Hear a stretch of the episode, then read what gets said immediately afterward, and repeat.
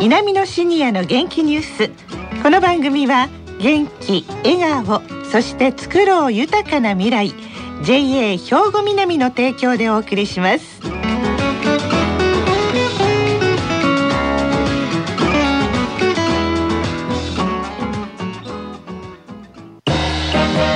皆様の元気生活を応援する JA 兵庫南近畿最大級の農産物直売所にじいろファーミンおすすめは JA 兵庫南エリアの新鮮な地元農産物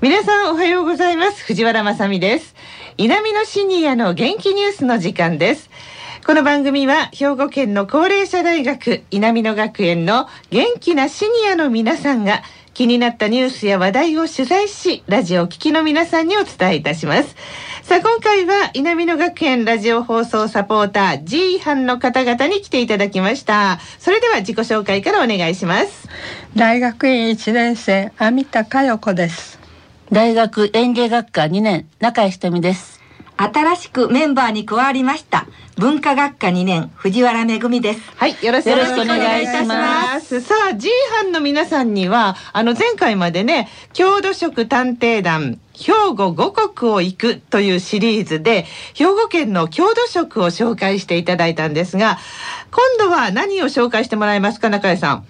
はい今回も食べ物にこだわってレポートしていきますはい。突然ですが藤原まさみさん小さい頃どんなおやつが好きでしたかおやつですかまあ、このあの、ちょっとね、夏を感じる季節になってくると、あれあの、卵型したアイスクリーム。はあ、はあはあちょ切ってこう出たとこ切ってチューチュー吸うのとかそれからホームランバーとかね当たりが出てるああいうのをこの時期暑くなってくると子供の頃食べてたなって思い出しますね。うん、ホームランバーはね10円だったんですけど、はいロケットのやつは5円だったんですよ三角のやつ。はい はい。あれをね夏になったら毎日買ってもらったの覚えてますねねえ、ほんと甘いもんってあんなこう、あの頃ね、あんまりなかったですから、アイスクリームなんてね、贅沢でしたけれどもね。小さい頃のおやつの話するとね、はい誰でもねやっぱり今の藤原さんのように熱がこもってくると思いますいろんなこと思い出しますもんね。そうですよね私が周りの人たちに小さい頃のおやつについて聞きました時もそうでし たそうでしたか。お母さんやおばあさんの作ってもらった草餅やしきしきなどほをー食べたとかえあるいはもらったお小遣いを握りしめてえ。うん。近所の駄菓子屋で当て物のお菓子を買って食べたとかはい。また村へか回ってくる紙芝居を見ながら飴などを買って食べたとかうん。干し芋を作る作業を家族と共にしたことの楽しかったことなど次から次から話は盛り上がりましたねえ、食べ物の話題はそれぞれやっぱり思い出がありますもんね。いや、おかきとかも手ね、手作りでやってましたしね。あの年末にお餅ついてね、うん柔らかいうちにこう薄く切ってえね、えあとむしろとかわらひもでくくくって干したりね、はいそんな話随分皆さんもおね話しくださいまえ。した。そうです。あの、他にもお家で作ったおやつって何かありますか中井さん。おかきはやっぱり覚えてますねあのやっぱりのし餅って言って長く伸ばしてそれを柔らかいうちに切ってかき餅にするんですけどそのはい端っこは、あのサイコロみたいにして、ええあのあられにして、うんあの宝禄で行ったりなんかしてええ。緑とか赤とかいろいろあってあー楽しかったそうねそう草餅のとか、エビが入ってんのとかで。甘いのがやっぱり美味しかったねああ、そうとか。いや、皆さんでもやっぱり作、作るっていうのをしてはるんですね、藤原さん。私の育った時はあの街中だったんで、ええこういうおかきやあられいうのは作ってもらったこと覚えないですあ、そうですか。はいまあ強いて言えばわらび餅をよく母が作ってくれたと思いますそう、わらび餅っていうのはすごいですね。はいあーなんか、安かったらしいですよあの当時あ、そう。 材。料がへえ、そうでしたか。他なんか作ったものは。中 井さん。こ私が今でも食べてみたいと思ってるのははったい粉ですれは定番でもね。ねえみんなよく知ってると思うんですけどはい。私ちっちゃい頃あの田舎であの父がちょうど駐在所に勤めてたのであらそう田舎にいたんですけど、ええ友達はほとんど農家の子である時期になったらみんなね貼ったイコをね新聞紙にくくるんでね、ええ持ってくるんですよ。はい。うちには貼ったイコないので嫌やなあと思ってたけど聞いたらそれはもう製粉所に麦を引いてもらって。ええ一等間にいっぱい入ってるよって言うんですよ。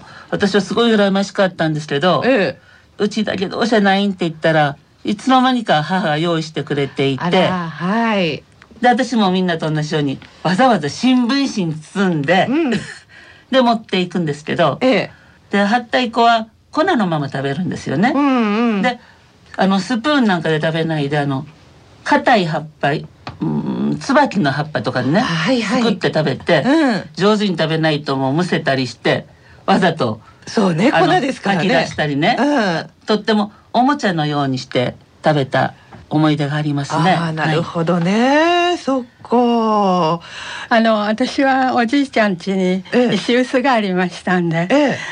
お麦をうん石臼でひいて出来たてのを食べてましたけどお美味ねしいでしょうね、出来た香ばて。しくって美味しかったですよねえ、そうですか。藤原めぐみさんは、もう街の中育ちなんで、 そう発太鼓は買うものでした。あ、そうですか。へえ、他どんなお菓子食べてました？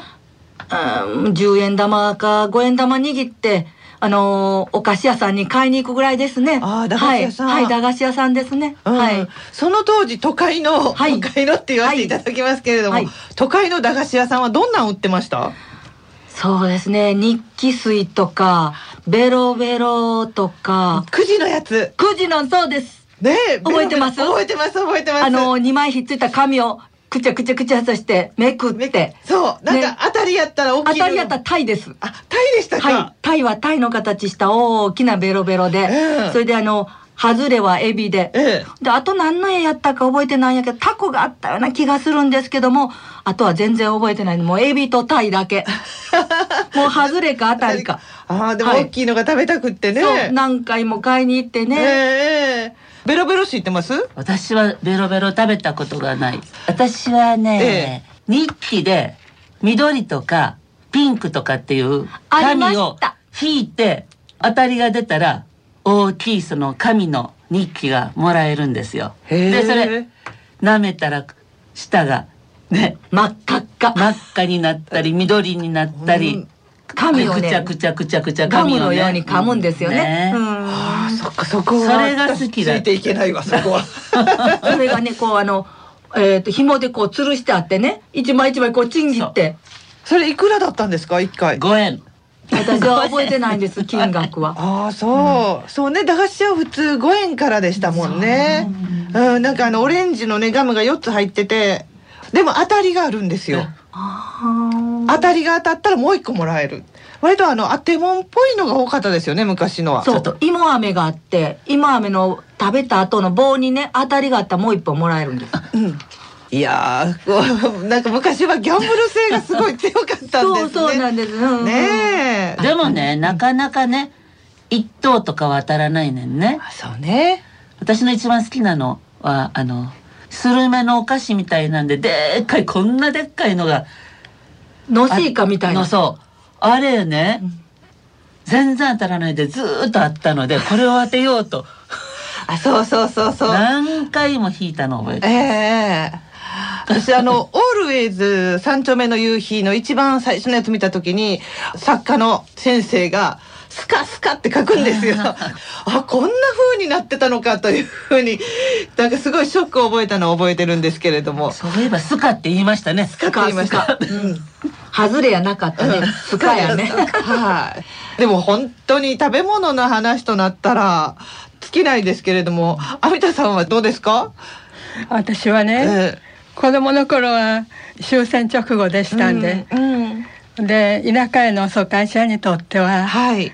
配給と内職でわずかに稼ぐお金でなんとか食べ物を調達してたような時代でえ えおやつっていう感覚はあんまりなかったですね。かもうね。あぜに入ってるスカンポとあスかカンポねそれからギシギシとか、 はいそういうものを学校の帰り道うにん。道草して、はいそんなんを食べながら、うん家がそこにあるのに、土手で損んえで、えそれで帰ってましたねね。そういうのがおやつだった時代もありましたもんね。そうですうん、そこからまあ当てもんになっていったという 私たちのこの時代の変化をリスナーさんもうんうんって言いながら聞いてくださってると思うんですけれどもね。あのこのおやつについて。アミタさんいろいろ調べてくださったんですね。やっぱり年代と地域でだいぶ違ってきてるみたいですね。 はい。あの90歳代とか80歳前後だとはい。戦後に子供の頃を送った方が多くって、えおやつという観念はあんまりなかったようえでそっ、か。うん。はい。で、まあ70歳代になりますと、おばあちゃんやおお母さんの手作りのものと一緒にはい駄菓子屋さんへ走っていったというような子供さんも結構いらしたようですね。なるほど。じゃあ今はい70代ぐらいがその境目になってるんですかね。どうもそう思いますね。ん70代も前半の人になったらものすごくそういう活発にあーあの外でおやついただくっていう、はいうんおやつという感覚があったかどうかはわかりませんけど、はいそんなんして食べてたようですね。うんなるほどね。はいうん。じゃあもう60代ぐらいの方ではもう、ほとんど今と変わらないようなあ感あじですそね。うですか、はいね。やっぱり60代って私も一応60代の端っこなんですけれど、やっはい。ぱり住んでるとこによって、まあそれあはね。の田舎に住んでいる人はさっきも出てきたようにあの野のものをねうん。私なんか今でも覚えてるのは野いちごはねすっごくね美味しい野いちごをねある場所を知ってたら誰にも教えないで、うんうん。一人だけのものにして、うんとかみんなそういうものを持ってたうんでしょうね。ええ子供の頃のね、はいおやつの話はみんなが言いたいことが多くてね、うん今でもねみんな言いたいんですもよっね。ともっと言いたい。うんうん。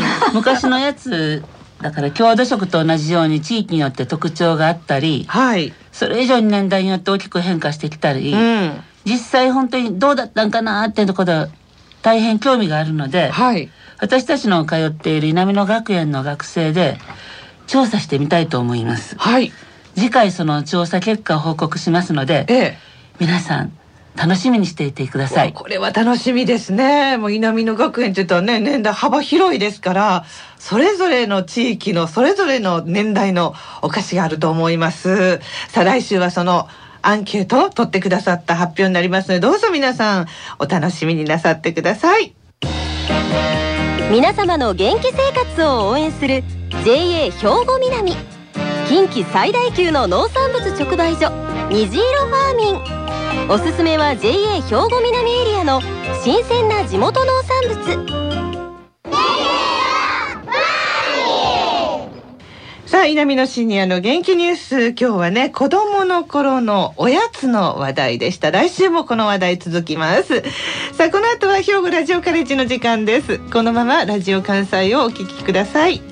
稲美のシニアの元気ニュース。この番組は、元気、笑顔、そして作ろう豊かな未来、JA 兵庫南の提供でお送りしました。